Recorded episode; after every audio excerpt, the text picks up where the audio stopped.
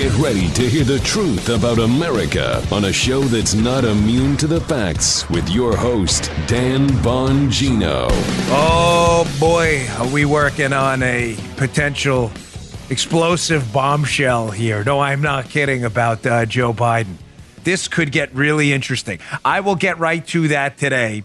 I'm going to withhold some information, not because I'm trying to keep it from you, but because people I'm working with, uh, some of our investigators out there are still trying to verify it. But man, it will change a whole lot about Joe Biden. Yes, this just came out of nowhere, literally before we got on the air. And you know how much I hate the use or overuse of the word literally. All right, welcome to the Dan Bongino Show. Producer Joe, how are you today? Fine, sir. Hey, Daddy-O, I'm doing pretty good. What's uh, what's Biden hiding? Always good to talk Do to you. tell. Biden's hiding. Well, he ain't keep ain't gonna be much hiding from this one if Oh, it's true. dude. But I will tease All it for you, and we're gonna work on it today Uh-huh. in conjunction with uh, Stephen McIntyre at Climate Audit on Twitter. Uh-huh. Hat tip to him. And if it, this could be big. All right, let's get right to today's show. Today's show brought to you our friends at who policygenius.com. That's right. There's never been a bad time to save money. Now more than ever, finding smart ways to put cash back in your pocket can make a big difference. One way to do that is to simply save on the things you already pay for, like home insurance. If you own a home, you're reshopping your home insurance rates with Policy Genius could save you a good chunk of change. That's right. And the best part is you barely need to lift a finger to do it. First, head to policygenius.com, answer a few quick questions about yourself and your property. Then Policy Genius will compare your policy against options from top insurers to make sure you're getting the right home insurance coverage. This is key at the best possible price. Save yourself some money. If Policy Genius finds you a better rate than what you're currently paying, they'll do all the work to get you switched. You own a car too? Policy Genius will compare your home and auto insurance policies across different insurers, even mix and match to find you the best savings. They've saved their customers an average of, get a load of this, $1,127 per year doing just that. So if you'd like to put a little cash back in your pocket right now, see how much you can save by reshopping your home insurance rates at policygenius.com, policygenius.com, policygenius.com. All right, Joe, let's go.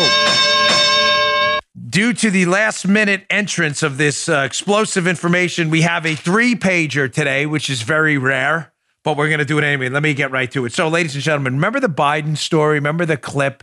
I don't have time to play because this, this just happened before I get on here. Biden's on tape at the Council of Foreign Relations. We've played the clip possibly 10, 15, 20 times on the show. He's on tape talking about uh, having the f- prosecutor in Ukraine, Victor Shokin, who was looking at the company his son Hunter Biden was working for in Ukraine, fired. Remember that? So I told him, you better, you know, but fire that guy or you're not getting a billion dollars. And Poroshenko told me, you don't have the authority to do that. And I said, yeah, I'm getting on this plane and we're getting out of here if you don't fire that prosecutor. And what? What? What are you, what are you doing? Oh, you do have the video? Okay, cool. Can you, uh, right now? No, not right now. Okay, she's like, she's like, you're messing with my show, Paul. If you get it, let me know. Give me like a hand signal there, a smoke signals or whatever you want to do. So Biden's on tape because Biden's not bright. He's really stupid. Uh, I'm not kidding. Biden is Biden is. Some liberals are smart and they're just tactically good at getting a message out, even though they lie. Biden's not smart. He's really dumb. He's a braggart. He's a conceited old fool who likes to tell fairy tales and stories without an ounce of credibility. So he's on tape bragging, saying, I demanded the guy looking into my son, the Ukrainian prosecutor's company, my son, uh, my son's company, Burisma. I demand he be fired, which is a quid pro quo, or we're not going to give you the billion dollars. He's saying this happened. This is important while he was vice president. Obviously, or else it wouldn't matter. If he's just Joe Biden's civilian like he is now running for president, he can threaten the Ukrainian president all he wants with withholding money. It's not going to matter. This happened when he was vice president. But here's the key. Again, big hat tip at Climate Audit on Twitter, Stephen McIntyre. Nice, nice tip this morning. Some audios emerged, which we're in the process of verifying. That's why I'm not playing it today. I want to be very careful. You know me, I always take the cautious approach on these stories. Till we can verify it, I'm not going to play it. But I'd love you to come back tomorrow if we can verify it and listen to it. Why is this audio important? Because, folks, all we've had up to this point is the video of Joe Biden telling the story, stupidly enough, telling the story of how he threatened the Ukrainian president if he wouldn't fire the prosecutor looking into his son. And he says, when he's telling that story, he says, You know, I was on this plane waiting to leave. In other words, insinuating that he's in Ukraine when this was happening. Joe, audience ombudsman and referee, follow me here. And if it doesn't make sense, immediately interrupt me and say, Dan, doesn't make sense. Because you all got to get this. Joe Biden was in Ukraine, and I'll produce evidence in a moment. His last trip in Ukraine, remember the prosecutor Shokin, who's investigating his son's company, let's follow the timeline, is fired on March 31st of 2016. The last time Joe Biden's in Ukraine as vice president, before the firing of Shokin, the end of March in 2016, is December of 2015. So months prior. So if Joe Biden's story he told at the Council of Foreign Relations, I said, well, son of a B, you better fire him or I'm not giving you the billion dollars. You remember that? Man? Mm, And I was there waiting on that plane. If that story's correct, then Biden said that in December and months lapsed until Shokin was fired. mm-hmm. Okay. Thank you.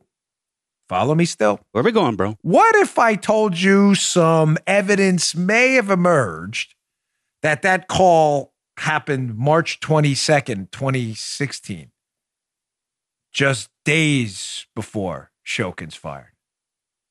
You Hmm. may say, Oh, I don't get what you're saying. Whoa, you don't get what I'm saying. Yeah, go ahead. Yeah. Do you understand how the Democrats' party line here? Follow me here, arm across. Yeah. This is important I needed this. Yeah. the Democrats' party line has been well. If Biden said it, he you know he said it back. He, no one's ever said December, by the way. It's just been insinuated because Biden said at the Council of Foreign Relations it was a plane on the tarmac getting ready to go, assuming he was in Ukraine. The last time he was in Ukraine is December 2015. And it gives the Democrats a little teeny weeny bit of an out. Well, they didn't fire the prosecutor because Biden said that. I mean, they didn't fire him till months later.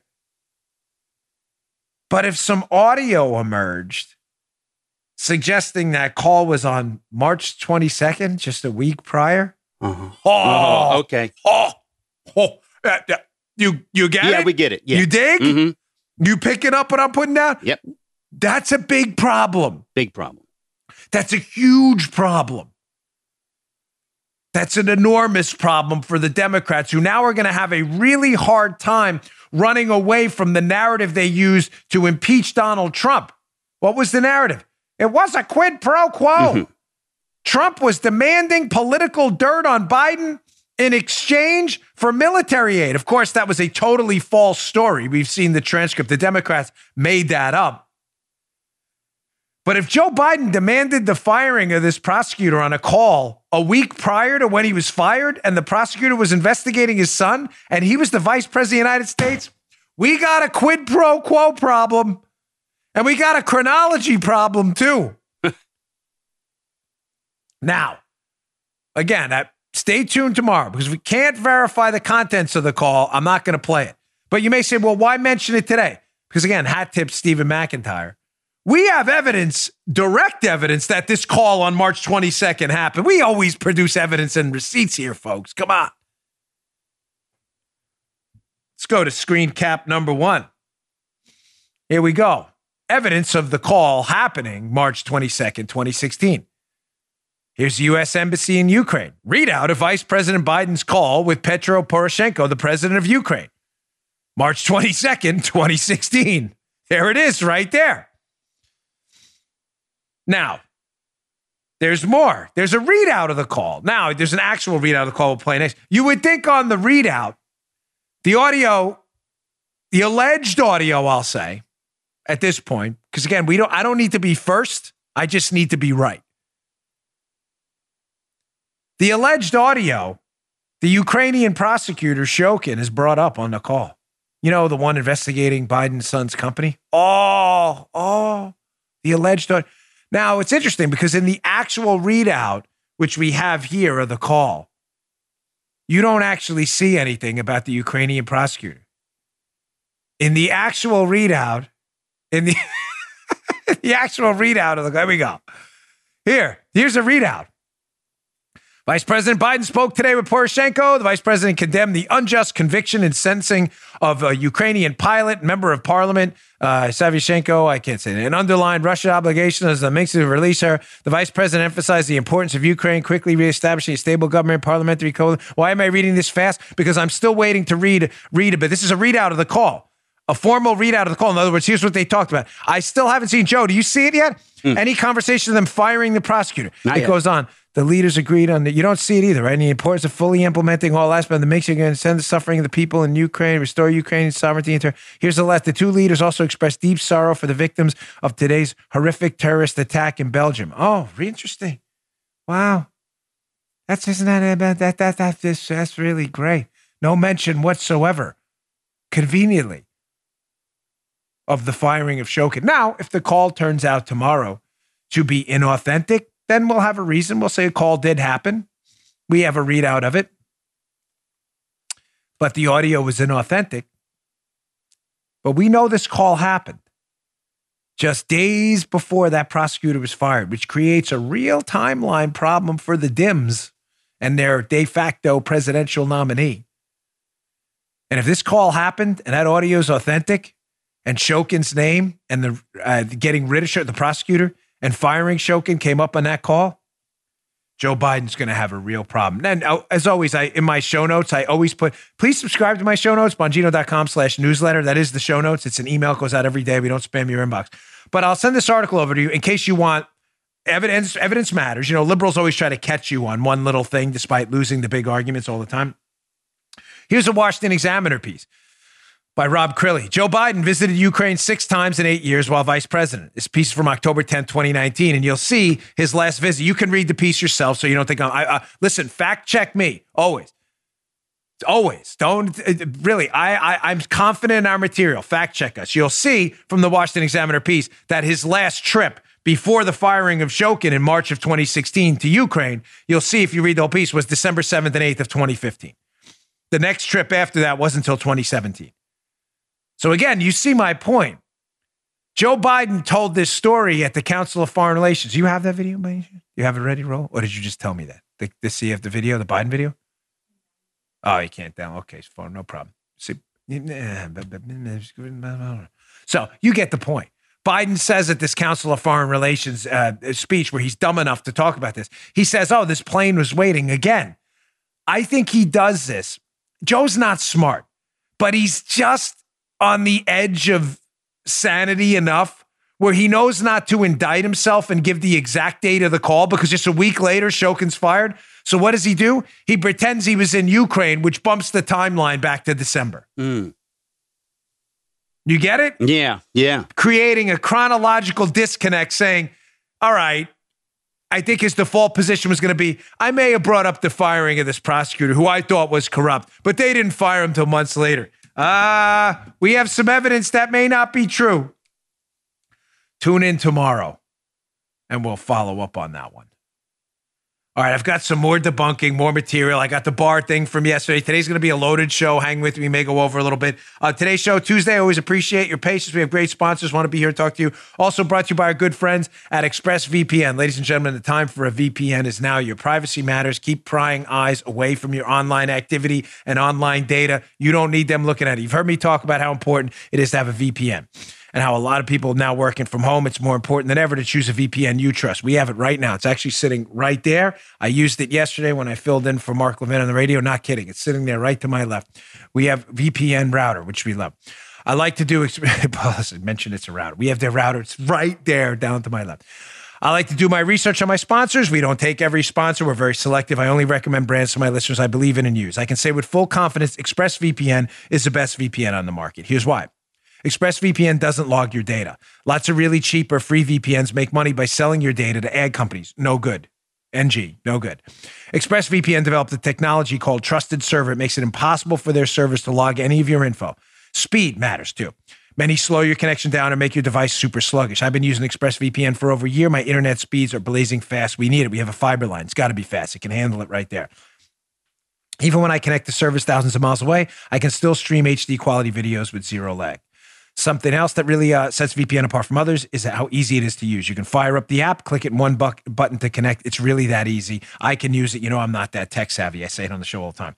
It's not just me saying this. Wired, CNET, The Verge, and others rate ExpressVPN the number one VPN in the world. Today's the day to pick one up. So protect yourself with the VPN that I use and trust. Use my link at expressvpn.com slash Bongino. Go today. Get an extra three months free. That's a big savings on a one-year package. That's expressvpn.com slash Bongino. Expressvpn.com slash Bongino. Learn more today. Go check it out. You won't regret it. Okay. So, um, just quickly before I get to what happened, there's some more developments with Flynn, some more developments with Attorney General Barr, huge ones. There is a new anti Trump rumor. I usually have a media madness segment I do. Of course, you're going to see them pick up and run with every anti Trump hoax conspiracy theory out there. And yesterday, you may have missed it. I always wait on these stories. This is why I waited on this one. Trump fired another inspector general. The inspectors general are a group of federally appointed investigators who are basically like internal affairs officers. They look at uh, malfeasance within the government, investigate internal corruption and things like that, right? So a lot of agencies have them. We didn't have one in the Secret Service, but the State Department has an IG. The intelligence community has an IG. Well, the State Department has one. Donald Trump has been getting rid of a lot of these inspectors, inspectors general, because many of them, in fact, have been abusing their positions for political investigations and have been leaking. For President Trump, by the way, and nobody disputes this, even hack Nancy Pelosi. President Trump has full authority, constitutional authority, to fire inspectors general. Everybody understand that? Nobody questions that. Even Pelosi hasn't questioned. The question now is he recently fired the State Department inspector general, and the story came out. Oh my gosh. They fired the State Department inspector general because they were investigating Mike Pompeo for walking his dog. I don't I don't know if that story is true or not, but of course it played into the Democrat anti Trump fairy tale. And to be fair, if I thought President Trump, and I'm not messing with you, I'm a supporter of the president, but if I thought President Trump did fire this inspector general for investigating one of his own, I promise you, you have my word, I would speak out against it. That's not right. But ladies and gentlemen, that's not exactly the story we're hearing. Let's go to the great Elizabeth Vaughn at Red State, who has a great piece on this. Again, always apply the Bongino rule on an anti Trump conspiracy theory. Wait 24 to 72 hours, and the real story will probably come out. So, the story you heard is Trump fired this inspector general because he was investigating Trump's Secretary of State because they were abusing these people and making them walk their dogs and stuff. Now we see the real story here. Red State, Elizabeth Vaughn. Wait, I'm not done. You got to get the title up there we're having a little beef today. A little beef today on the show. A little bit of friction going on. Oh, about that IG wrongfully fired by Mike Pompeo. Turns out Dems may want to hold their fire. What is Elizabeth Vaughn writing a piece?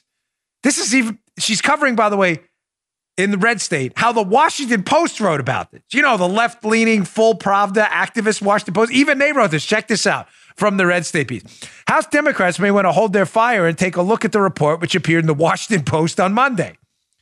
Brian Bulatao, the State Department's Undersecretary for Management, told the Post that Linick, this is the Inspector General of the State Department that was fired, had been fired due to, quote, an alleged pattern of unauthorized disclosures or leaks to the news media about investigations that were in early draft form.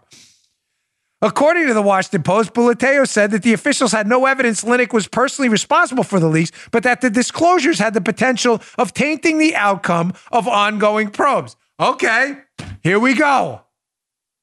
Now, the real story, again, applying the Bongino rule, comes out that this Inspector General Linick may have supervised the department responsible for a number of unauthorized, potentially illegal le- leaks of information to the media. If you would have waited a few days to comment on this, you would have said, hold on, this isn't about dog walking or dishwashing. Though if, if that happened, by the way, that's wrong. 100%. If that happened, it's wrong. And if those are being investigated, those investigations shouldn't stop. Nobody gets a pass because you're a Republican or whatever. But now we find out that there were ongoing investigations into this guy's department and a series of unauthorized, potentially illegal leaks. And that's why they let him go. Oh, that story again will be in the show notes today. I'm begging you humbly and with the greatest of respect for a loyal, terrific audience, the best in the digital conservative podcast space. I say that without any caveats or provisos in there. Please, please, with these anti Trump hoaxes, just wait a few days. You will always get the real story later. If there's an investigation into Pompeo, it's not going anywhere. Whether they fire the inspector general or not, it is not going anywhere. However, if he's been running a department illegally and potentially illicitly, uh, leaking information to the media, which is damaging ongoing investigations, that is a perfectly legitimate reason for President Trump to exercise his legitimate constitutional authority and fire this person. Thank you, period, full stop. Man, is it frustrating dealing with these media hacks. They just can never get the story right, ever. All right, moving on because there's a lot going on here. Judge Sullivan in the Flynn case. This is going to be one of those rapid fire shows where we're going to just fill you full of information like a fire hose coming at you. Judge Sullivan has absolutely destroyed his reputation. He is the judge presiding over the Flynn case, where the Department of Justice is prosecuting Flynn for a ridiculous allegation that he lied to the FBI. Of course, we went over that in yesterday's show. It's alleged that Flynn lied about discussing sanction, sanctions on the phone with the Russian ambassador. If you read the FBI's own paperwork, as I covered on my show yesterday and filling in for Mark last night, the FBI never asked Flynn about sanctions according to their own paperwork. So, how Flynn could lie about sanctions he was never asked about is bizarre. But Judge Sullivan's not really curious about that because he hates Mike Flynn. He's already accused him of being a traitor to his country in open court. Not kidding, not a joke. He had to apologize later because he humiliated himself on the bench. But Judge Sullivan now, realizing the government has no case against Mike Flynn and made these charges up as all this new Brady material, exculpatory material has come out, he will not let the Department of Justice amazingly dismiss this case. Now, as I said to you yesterday, he has no authority to do this. The rule he's using, Rule 48, that the Department of Justice can uh, only dismiss a case with, quote, leave of the court. It's not in there to protect the government. It's there to protect the defendant, Mike Flynn, from being repeatedly charged by government prosecutors. And if the case is weak, throwing it out and retrying it again. And Flynn then spends his whole life defending himself. This is there to protect defendants, not the government. Sullivan's out there are defending the government's integrity. We think Bill Barr's Department of Justice is dropping this case for political reasons. And therefore, I'm going to appoint another former judge, Gleeson, this guy, John Gleeson, to look into this case. So Judge Sullivan's not only admitting he's incompetent, that he can't figure it out himself, he's appointing another judge, uh, this guy, Gleeson, who wrote an op ed. He was a former judge, a former FBI agent, former prosecutor, who wrote an op ed basically condemning Mike Flynn just weeks prior. I'm sure this guy Gleeson, though, will be a nonpartisan actor in this big wink and stupid nod right now because you got to be a moron to really figure this one out because it makes sense to you only if you're in the moron imbecile class. Judge Sullivan, who hates Flynn, accused him of being a traitor on the bench, will not let the Department of Justice throw out a case it already admitted it has no evidence to prosecute. There's massive evidence of government malfeasance. Sullivan still wants Flynn prosecuted and has appointed another former judge there, this guy Gleeson, who's already put down in writing he can't stand Flynn, to then look into the Flynn case. Now, big hat tip at Technofog on Twitter, who picked out this gem in a filing Gleeson made to the court. He respectfully requests permission to submit a brief on or before June 10, 2020, addressing three issues. This is the judge Sullivan has appointed to look into the case he can't figure out because Sullivan has forfeited any semblance of being an actual nonpartisan actor. One of the things Gleeson wants to do, get a load of this, hat tip technofog. Gleeson wants any additional factual development I may need before finalizing my argument in opposition to the government's motion in this case. Are you expletive kidding me? So Sullivan doesn't have the judge capabilities to figure out the government is unlawfully at this point prosecuting Mike Flynn. He appoints another judge who now wants to retry the case. Can you put that up again? Did you read what I wrote there? By the way, again, hat tip Techno for picking this out, Technofog on Twitter. He wants additional factual developments he may need before finalizing his argument in opposition to the government's motion in the case. The judge has completely lost it, ladies and gentlemen. They want to basically retry this case. I'll be the real judge, Judge Bongino in this case. Courts, uh, courts in session. Here's what's really happening right now. Judge Sullivan has completely forfeited his role as a judge here. He is engaged in a delaying tactic. Delaying for what? This is going to tie into the next segment. You know, the Democrats are ruthless. Judge Sullivan's all in with the Dems now. All in. They're hoping to delay and retry this case through this surrogate now, Gleeson. They're going to bring in again another judge who hates Flynn to re interview, write up all these new reports, essentially retry the case, to delay it long enough to build enough political pressure that if Biden is to win, God forbid, this presidential election, that they may be able to come back and retry Flynn again. Ladies and gentlemen, this is sick. We are in deranged sociopath territory right now. They are delaying, delaying, delaying. They want to get Biden in there and his transition team in there with the hope that they can retry this case again. It's it's it's I mean it's, it, this is like Emperor Palpatine stuff. This is we're looking at that kind of tyranny right now. You believe this? The evidence is right in front of the judge's face that the government charged Flynn with a crime he didn't commit, lying about sanctions he was never asked about. The FBI's own paperwork shows it. The Brady material revealed reveals the FBI's own notes indicate they were setting him up and framing him for a crime and the judge wants to bring in another judge to retry a case the DOJ has already admitted is a total dog. One note before I move on to this delay tactic, because here's what they're doing. There's another delay. Sullivan is trying to delay this case. So is Christopher Wray, the, again, the second worst director in FBI history after Comey. Folks, on a very serious note, this is the dramatic importance right now of you voting. I cannot emphasize in strong enough terms right now that you get out and vote. I am not, let me be crystal clear. I am not suggesting to you that the Republicans, the GOP, the grand old party is the solution to all your problems. I'm not. They have let us down. There is a boatload of spending going on. I mean, Burr, we had running the Senate Intel Committee. A lot of Republicans have let us down. I am not suggesting they are somehow angels and are going to fix all your problems tomorrow. I am simply suggesting this. We live in a fallible world full of fallible people where there are no easy solutions, there are only trade offs. That's it.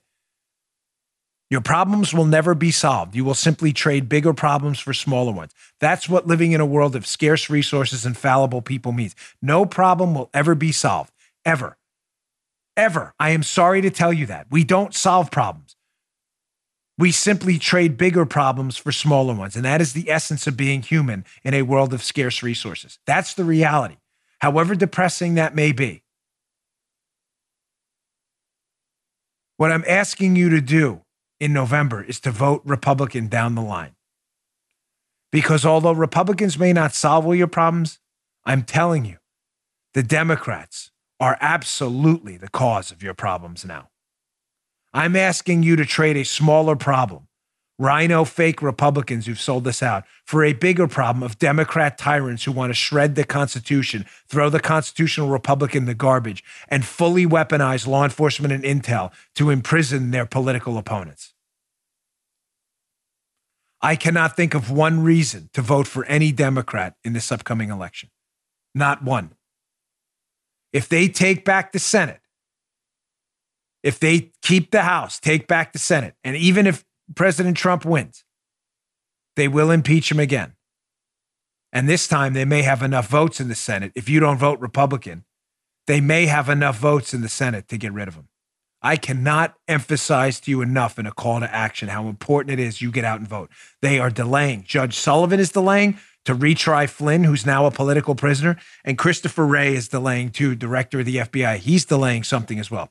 I'll get to that in a second. Again, Tuesday, we always have a loaded day. Always appreciate it. Today's show also brought to you by our friends. These guys are lifesavers. Omax. They have CryoFreeze CBD. This is great. I use it. It's their advanced joints, advanced joint defense. You know, I, I complain about it. I'm whining all the time in the show about my uh, really horrendous arthritis. It's pretty terrible. I use this stuff. I really enjoy it. It works great for me. Gives me days of relief, which I need, especially after hard workouts and my left shoulder takes a beating. If you're obsessed with CryoFreeze CBD Roll On, which is another great product, I have it up there in my cabinet. You roll it on, it's like ice. Uh, then you need to try this too. You're going to want to listen to this one. CryoFreeze Advanced Joint Defense CBD is a one day. See, I opened the already. I'm already using this half a bottle left. CryoFreeze Advanced Joint Defense is a one a day supplement containing hemp derived CBD and a clinically proven ingredient called NEM that relieves a joint discomfort and soreness in seven days or less. This breakthrough formula can reduce aches and pains from sore muscles, overuse, and aging. If you want to stay super active and keep those joints supple, free of a lot of the inflammation, it's a must for recovery while improving flexibility and long term joint health. The best part is this CBD powered supplement contains absolutely no THC, and our friends at Omax make sure it's third party tested so you get 100% premium quality you can absolutely trust. I trust it. Omax is offering my listeners a limited time offer of 20% off their introductory pricing on Omax Cryo Freeze supplements, including their uh, joint supplement, Cryo Freeze CBD Advanced Joint Defense, which again, I love. This discount also applies towards any product site wide through the end of the month. Try their roll on, it's terrific. Ice that joint right up. Just go to my omaxhealth.com. Uh, Go to omaxhealth.com today. That's omaxhealth.com and enter code Bongino to take advantage of this incredible savings. So if you're looking to relieve your muscle and joint pain in seven days or less for a natural yet powerful solution, Try Omax Cryo Freeze Advanced Joint Defense. It's a science backed CBD based formula. Relieve that stiffness and joint pain. Go to omaxhealth.com today, enter code Bongino. Take advantage of this incredible savings. That's O M A X health.com. Enter code Bongino for 20% off and site wide. Uh, don't let muscle soreness continue to be excuse uh, for living an active lifestyle. omaxhealth.com. Promo code Bongino. Feel relief faster. Really cool product. Helps me a lot, especially my left shoulder. All right. So I said to you, Sullivan's engaged in a prolonged delay tactic, obviously, to keep the Mike Flynn case in the public eye and build political capital against Mike Flynn, which is absolutely absurd. But Christopher Wray has been a total disaster as the current FBI director now. Um, you know, I, I love the president. He's been great. But some of his appointments have been a bust. I, I don't know who recommended Christopher Wray, but he's been terrible. So what's he up to now? Christopher Wray and the FBI is hiding Joe Pientka. Joe Pientka is an FBI agent who is a central figure in both the Spygate case and the Mike Flynn case. Let me get into first how people are running out of patience with uh, with Christopher Wray and Joe Pientka. Jim Jordan, excellent congressman from Ohio, who's been all over the Spygate and Flynn case, was on Hannity last night. And he said, Listen, I'm basically getting tired of this with Christopher Wray. We are demanding he produce people and evidence, and he's just hiding them and won't produce them. I don't understand what Christopher Wray thinks he's doing. Does he think we're going to forget? The answer is Christopher Wray is delaying the production of FBI agent Pientka until after the election, hoping Joe Biden gets in office again and this all goes away. So Jim Jordan got tired of this and sent this letter over to the F, uh, over to the FBI. He says, please facilitate making former FBI Assistant Director Bill Priestap and FBI Agent Joe Pientka available for transcribed interviews about their actions related to Lieutenant General Flynn. Now, why is Pientka important, ladies and gentlemen? Pientka is a critical player here in both Spygate and the Flynn case. Granted, they're both related, but for a moment, let's separate the two and pretend they're not. They are related because the same players who tried to set up Trump through the Steele dossier were the same players who targeted Mike Flynn, Stefan Halper, that whole FBI team. It's all the same players. But for a moment, separate the two and assume they're two separate cases. Pientka, who Christopher Wray, Christopher Wray is apparently hiding right now. Remember, I told you they sent him to the San Francisco office, and then with they screen capped Pientka's picture on the San Francisco, uh, the name of uh, his name on the San Francisco website, mm-hmm. and then all of a sudden the next day it disappeared. Why are they hiding this guy? They, they're they, they're trying to send them to Jupiter. They can't get. Someone pointed out they can only probably send them to Alaska to get them farther away in the United States. They send him to San Francisco. Why are they hiding him? Number one, what's his role in the Spygate case? Quickly, because I covered this before. Pientka is the guy who managed the FBI agent Pientka managed the Woods file. Ladies and gentlemen, when you get a FISA warrant to spy on an American, you're supposed to do it based on information from sources you verified. You're not just allowed to say, hey, Joe Armacost told me, you know, Paula was spying for the Russians. You have to say in a in a Woods file, it's called a Woods file. You have to say what data points Joe used. Mm-hmm. I saw him meet on this day with this Russian spy. I saw Paula her meet on this day. I saw Paula meet the other day with this Russian. And then you're supposed to go out and verify that. And they keep track of that in like similar to a spreadsheet. It's called the Woods file. Ladies and gentlemen, Pientka was responsible for managing the Woods file on the dossier. What's the problem? The Woods file on the dossier didn't verify any of the key allegations in the dossier. He used to spy on Trump. Don't you think it would be interesting to talk to Joe Pientka and ask him why he didn't verify that? I'm just saying, Joe. I'm just saying. you think? Maybe kind of a key figure in this, no? You're the guy supposed to be checking the boxes. Verified PP tape, verified Sechin meeting with Page, verified Page trip to Moscow, did this, that, and you verified none of it? Oh. The Woods file, 90% of the stuff was unverifiable, and Pientka was the guy. So there's Pientka's central role in Spygate. This guy's got the keys to the kingdom, and Wray's hiding them. That's why Jordan wrote that letter. Produce Pientka today. This whole case be blown wide open. You know, Judge Jeanine said something last night too on Fox. I want to read. She said, "You know, I'm tired of people saying the truth is going to come out. The truth is out there. Bingo. Nice job, Judge. She's absolutely right. The truth is right in front of us. The Steele dossier was a fake. Pientka was responsible for the file that was supposed to verify the dossier, and we can't seem to get a hold of Pientka. None of the, the truth is out there for anyone to see. You may say Pientka's role is worse than this. Yes, it is worse. Pientka's also the guy who interviewed Mike Flynn at the White House with Peter Strzok.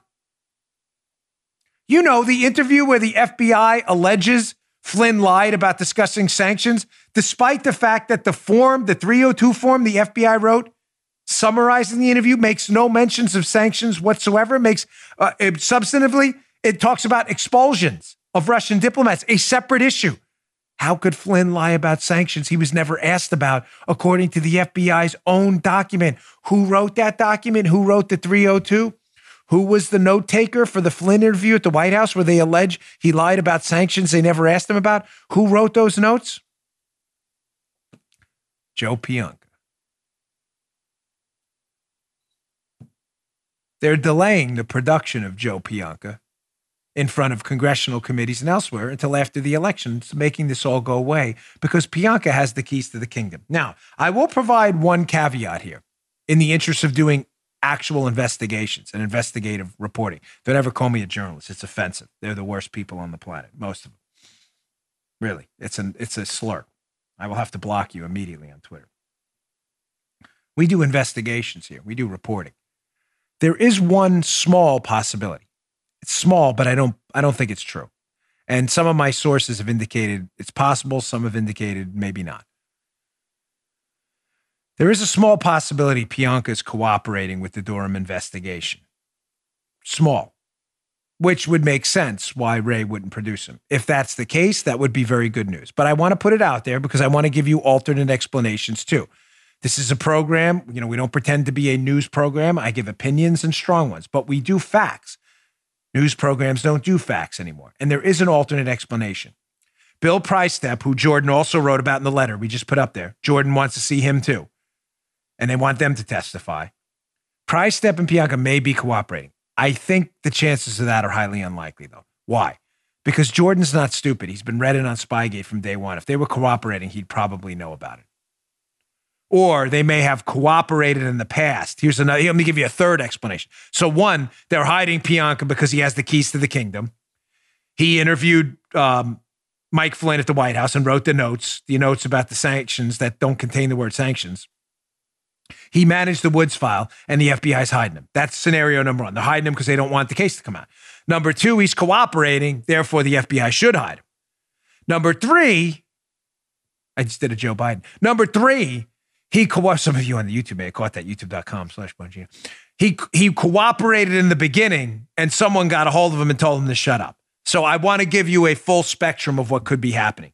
I'm leaning heavily towards number one that he's not cooperating maybe Priestap was in the beginning, and now they're trying to get a hold of him, uh, Jordan, and they're hiding him. That's what I think really happened. All right, let's get to the big news from yesterday. I'm not delaying it. There's just so much going on. Um, I've been getting tons of email about this. I wanted to make sure I could give this its proper due and proper time. People emailed me yesterday. Again, I was filling in for Mark on the radio. I'd done my own show. I had to finish up the China chapter on my book with the with the WHO, and I was just tired at the end of the night. But man, did I get a boatload of emails. People were furious at Bill Barr, uh, the attorney general, who I think is doing a good job. Hold on, hold on. Don't throw tomatoes yet. Let me play the video first. Bill Barr gave a press conference yesterday about that dreadful Pensacola terrorist attack. And at the end of the press conference, he was asked about a separate issue. Now that we have the information that Barack Obama, during the January 5th, 2016 meeting in the Oval Office, appears to have started the whole takedown of Mike Flynn. Are there going to be any potential criminal prosecutions? Was the gist of the questions. Bill Barr's answer infuriated a lot of people. Let's play it. As to President Obama and Vice President Biden, whatever their level of involvement, based on the information I have today, I don't expect Mr. Durham's work will lead to a criminal investigation of either man. Our concern over potential criminality is focused on others. I get it why you would be upset about that. I understand. I receive emails a lot. Now, folks, this, these are tough segments for me. I'll be honest, because no matter what I say, you're not going to like it. And I really appreciate the voice you've given me, and I don't want to lose people, but I have to be honest with you. I, I, I can't lie to you and mislead you. I'd be Rachel Maddow then. Sadly, I believe what Barr is saying is correct. I, I again, I know that upsets many of you, and I understand. I'm not saying it's morally right. I'm not saying Barack Obama and Biden weren't fully corrupt. They were. I tweet out every morning how Barack Obama is the most corrupt president in U.S. history. The question is not that Obama abuses power? The question is did Obama commit a criminal act that we can charge him with an actual crime, him and Biden? And as I said in a speech at the Breakers, what was that, Paul, like two years ago? It was a viral speech I gave on Spygate. I was asked a question at the end who's going to wind up in handcuffs? I got pilloried. People sent me hate emails for weeks. I said, I don't think a lot of the political figures in this are going to wind up in handcuffs. I think the three letter agency people may. My gosh, I got negative emails for months. I still stand by that today. And there's a reason. I owe you an explanation for that in light of what Barr said yesterday. And I'm going to give it to you now. So, to be clear where I stand, and you're free to disagree, and I appreciate your emails on it. I never thought the political players on this were going to be found guilty of a crime because I believe they were smart enough to avoid criminal liability in their corrupt abuses of power. Let me give you an example of what I mean by that so you understand. From an inside perspective, having actually investigated criminal cases for over a decade of my life in the federal government, what was it? Was it a few good men? The movie. It's not what you know. It's what you can prove. I'm not sure. I'm terrible with pop culture references. Ladies and gentlemen, it's not what you know. It's what you can prove. We know Barack Obama was corrupt. I proved to you yesterday and on Friday's show that Obama's administration, at a minimum, initiated through the PDB staff who puts this thing together on it had to be on orders from Obama or someone in his team based on the unmasking history. The surveillance targeting of Mike Flynn. The question is, did they break any laws? And the answer is, I'm not sure. And here's why. When you work in the White House, right? Even in the Secret Service, which is not on the political side, obviously, it's on the security side, but you're around the president all day, especially on the road where you're really around them. I mean, the White House, they move around and they have a little bit of space. On the road, you're like right on top of them all the time. The president doesn't isn't the supervisor of the Secret Service. Yeah, the Department of Homeland Security falls under the President of the United States, but we work for the Homeland Security Secretary. You're not supposed to listen to the president if the president says something that's probably not smart and will cause a safety problem for himself. I'm just telling you, in my experience working with the Secret Service, that if the president wants to do something, even if it's pretty stupid, the Secret Service most of the time is probably going to do it. Joe, are you following what I'm saying here? That there's a soft power there? Yes. Yeah. There's yeah. a regality to the office that frightens people. I'm not suggesting the people in charge when I worked there didn't have the guts to stand up. If it was something overtly dangerous that was going to get them hurt immediately, I'd tell them no. But there were a lot of things we did security wise that probably weren't the best idea. And you do it because the president says, I'm doing it. What I'm trying to tell you is think about the Russia phone call. This may get a little complicated, but I'm telling you it's worth your time. Mm-hmm. If the president's in the White House And he says to Susan Rice and others who are known, you know, butt kissers of the president, they'll defend President Obama no matter what he does. If he robbed the bank and they had video, they'd call him Robin Hood for giving the money to the poor.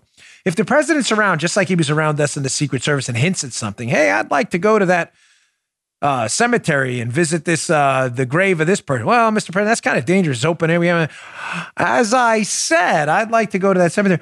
Can you imagine President Obama in that office with Susan Rice and others, Brennan, another uh, weak need, totally spineless fool, and President Obama saying something like, "Hey, you know, I heard a heard a rumor that Mike Flynn was on the phone with the Russian ambassador Kislyak. Oh, I, I got the readout of the call. It didn't seem like anything, but you know." It'd be really interesting to find out the motivations about what Putin was thinking about with the sanctions. Hmm. You dig? Mm. All of a sudden, the president frames his request not as a, hey, go wiretap Mike Flynn, but hey, you know, Mike Flynn talked about sanctions on that call. He's not the national security advisor yet. And Putin responded he responded in a reciprocal fashion, just like it would be really good if you get what I mean, wink and a nod. It would be really good if we understood Putin's motivations. What I'm trying to tell you is the president of the United States has a lot of power. And as long as he masks his corrupt motives in a fake, quasi legal package they're not going to be able to charge him with a crime. I, I know that's not a satisfactory answer. But a Barr, eh, I, don't, I didn't play the whole press conference in the interest of time. Later on, Barr goes on because I don't want you to be mad at him for this. I believe he's got Brennan and others nailed to the wall because there was a criminal leak to David Ignatius to the Washington Post, and somebody swore out a warrant in court under penalty of perjury that was clearly false. I believe he has some people nailed to the wall. Will they be in handcuffs? Don't know. Not my job. My job just to tell you the truth. But on the political side, ladies and gentlemen, there is always going to be cover. Barr later in the presser brought up an example of what he was talking about. The former governor of uh, New Jersey, Chris Christie, who his some of his aides were convicted in a court of or tried in a court for shutting down traffic to a bridge, supposedly in retaliation for the local mayor of the town's some political stance. It's a complicated case. There was no question what these aides to Chris Christie did in New Jersey was really stupid and abuse of power. None. Nobody's questioning that. The Supreme Court just tossed this conviction, though, because although it was an unquestioned abuse of power, horrendous judgment, the criminal violation they charged them with didn't exist. They didn't benefit from it financially. There was no crime. So, what Barr is telling you is not every abuse of power is, in fact, a crime. I'm, I, again, I'm deeply sorry to have to feed you that bad news, but he's not wrong. He's not wrong. And that doesn't mean, remember, Nixon never spent a day in jail. I'm telling you, what the Democrats fear most is not Barack Obama in handcuffs. They don't. It's not going to happen. I've told you that for three years two years since that speech. That's not what they fear most. What they fear most is Barack Obama, their scion, their golden calf, their messiah. They'll, he's, the, he's their Ronald Reagan. What they fear most, I promise you, is Barack Obama's legacy being forever linked to the title most corrupt president in U.S. history. Because he is. That is what they fear most. Mark it. They know Obama's never going to jail. They don't want the guy they were going to celebrate for generations as this trailblazer, Barack Obama, this renegade. Some of you get that. This renegade. They don't want him in history books to be remembered like Nixon as the most corrupt president in U.S. history. And they fear that's exactly where this is going in the Barr investigation. Again, my sincere apologies for not giving you the answer you want, but it is the answer you need. All right. Uh, final spot. And I got, uh, listen, I've got some other great stories. This Florida, New York thing is blowing up. And I want to get this video of Tim Ryan because it's really important. We're powering through stuff today.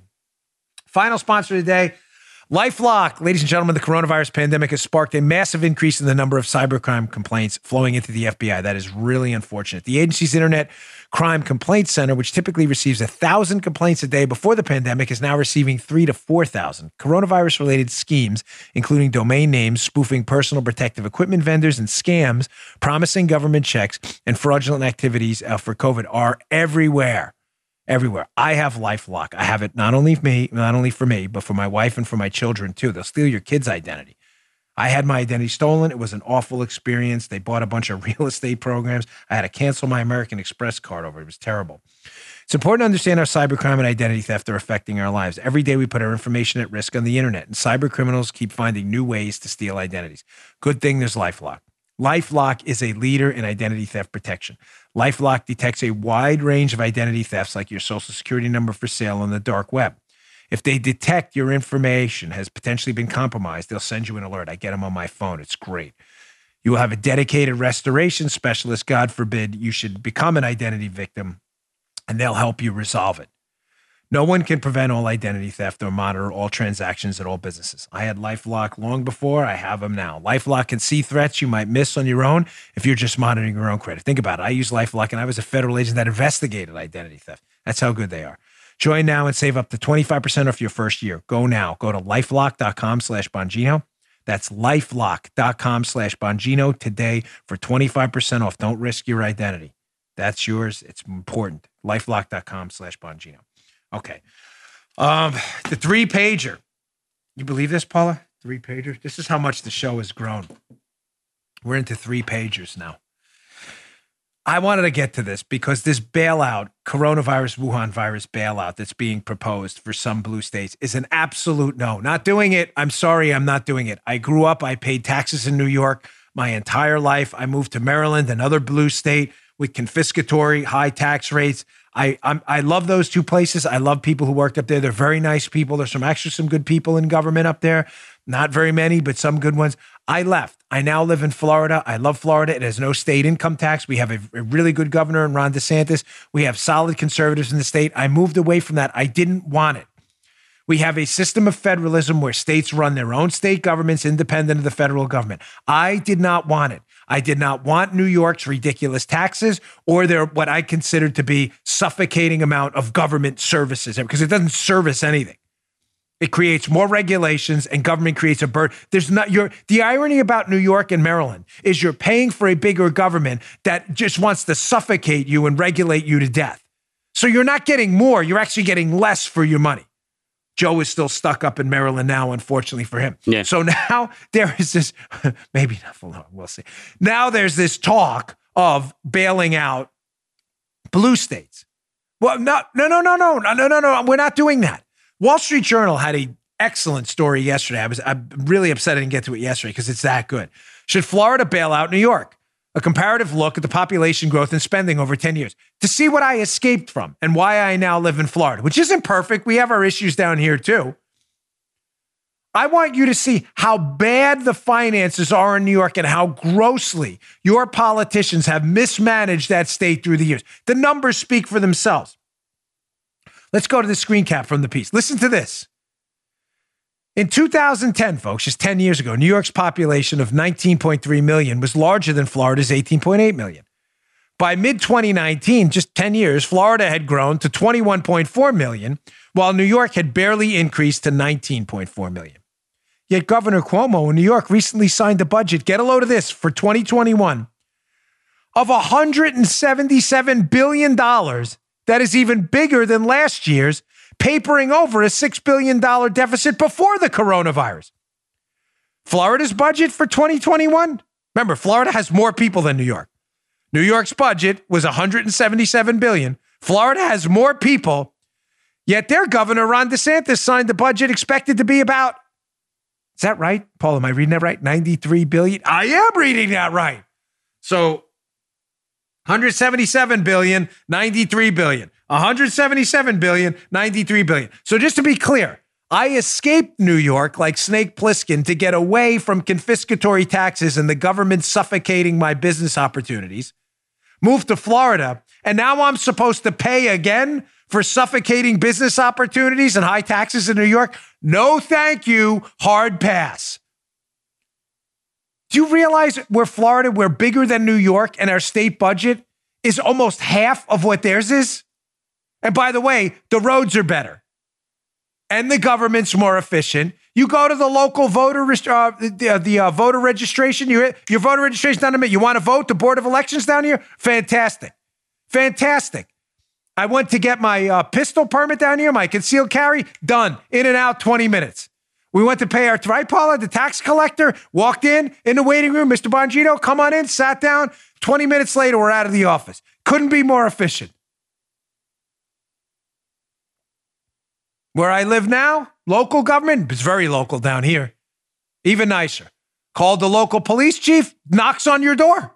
The police chief knocks on the door. How can we help you?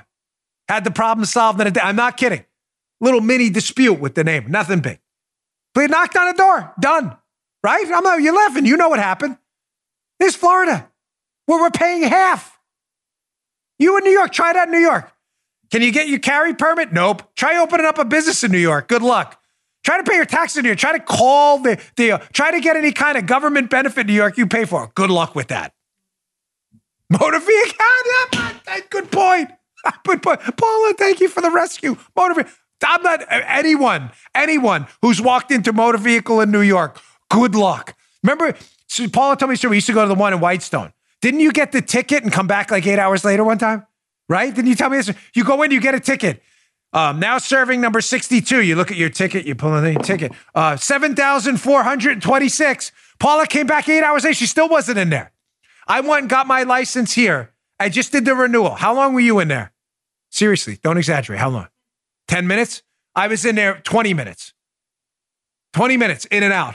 The local DMV here in Martin County. I'm not joking. And we pay half for it. Half you pay double to get screwed. My, uh, I'm so animated that my earpiece is falling out. Now, I'm not going to go into the whole Wall Street Journal, but here's some more numbers for you. Since 2010, New York has increased their spending by 43 billion. That's 570,000 additional dollars per new New York resident in 10 years. I'm not making that up.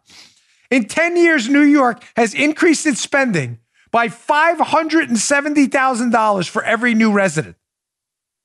Florida, in 10 years, has increased their spending per new resident with 570,000? No, $10,400.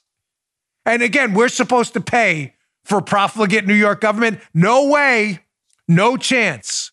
No thanks. Here's another one. New York has a 12.7% income tax when you factor in state and local. They're still running a deficit. New York, big state and local taxes in New York, big government deficits. Wait, I thought high taxes were the key. No debt. We need to tax people more. No deficit. Big taxes, big deficits in New York. Florida's got a balanced budget. You know what our income to state taxes? It's got to be high, right? Democrats tell us taxes are the key to balancing the budget. Zero. Donut. Woo. No state income tax at all. Balanced budget. You may say it can't possibly get any worse. Oh, yeah, believe me, it does. Here's one more little tidbit Florida, we have. We have an elderly population in Florida, which is probably not a secret. An elderly population, 20%. Uh, New York has an elderly population 20% smaller than Florida. Florida has, we do. We have, there's a lot of retirement communities down here. We have the villages. A lot of older folks move to Florida. Weather's nice, taxes, you get it. New York's elderly population is 20% smaller. That's big. You may say, well, Medicare, which is a government sponsored disastrous health insurance program for the elderly, being that Florida's elderly population is a lot larger, then Joe, it would be logical, would it not, to say, well, clearly Medicare spending in Florida would be much higher, right? Yeah, Maybe sounds just have logical. more older Yeah. people on Medicare. Sounds Yeah, logical, right? yes, Not a trick question here.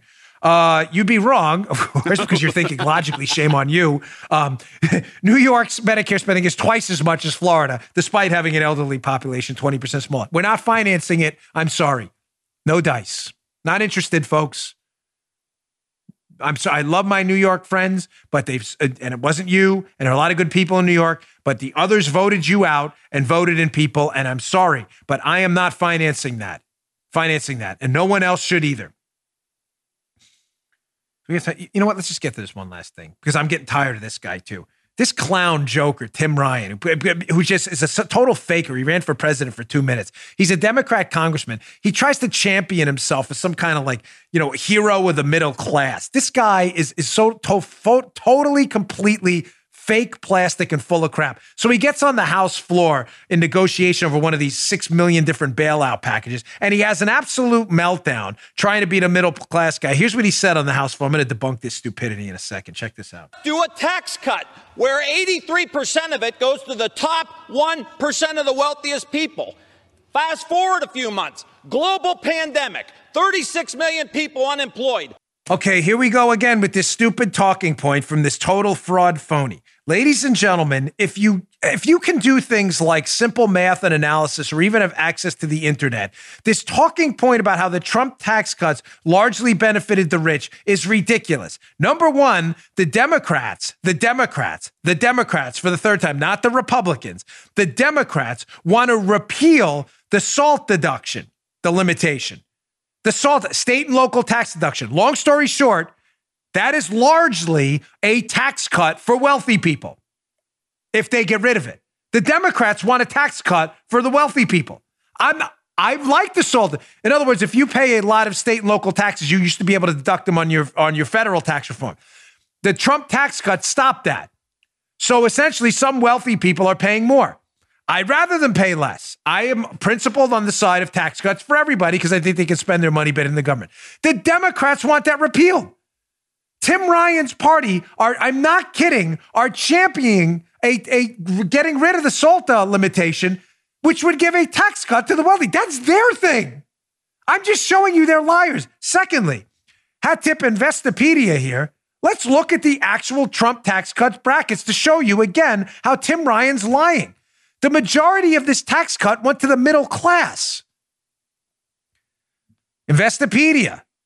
The top rate fell from 39.6 to 37. So the wealthiest folks got a tax cut of a 2.6 percentage points.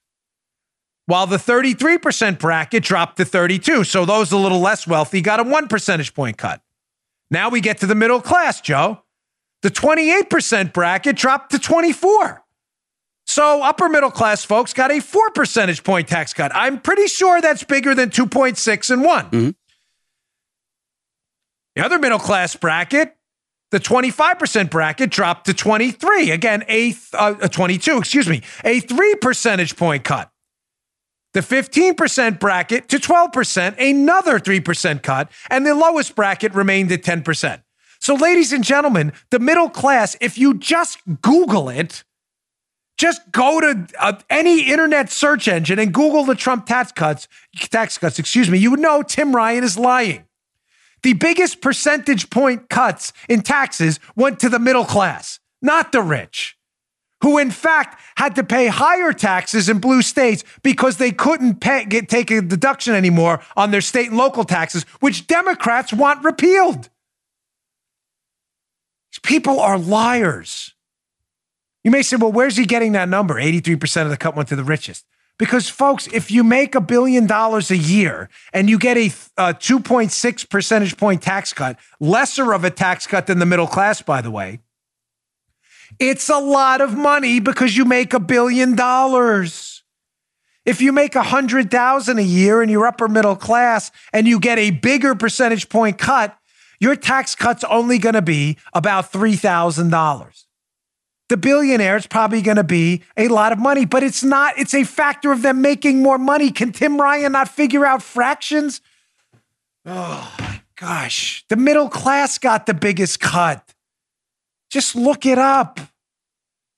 What a dunce. I'm so tired of this guy screaming and yelling like a lunatic on the house floor. All right, folks, thanks again for tuning in. I really appreciate it. Please subscribe to my YouTube channel, it is free. We'd love to get to 500,000 subscribers. We're almost there. Half a million is a big number. It's youtube.com slash Bongino. It's always free, of course. Subscribe. And uh, you can watch it on your TV. If you have Comcast and stuff, you can just go to apps, YouTube, play our show right on your TV. Thanks for tuning in. Really appreciate it. See you all tomorrow. You just heard the Dan Bongino Show. Follow Dan on Twitter 24 7 at DBongino. Hi there. Sorry for the interruption, but are you enjoying this show on Google Podcasts? You should know that the Google Podcasts app is going away this spring. That's right, going away, gone as in no longer available. You can still enjoy this show elsewhere though. Try out Spotify or Amazon Music, or maybe TuneIn is more your style. Whatever app you switch to, be sure to follow so you never miss the next episode. And thanks for listening, wherever you listen.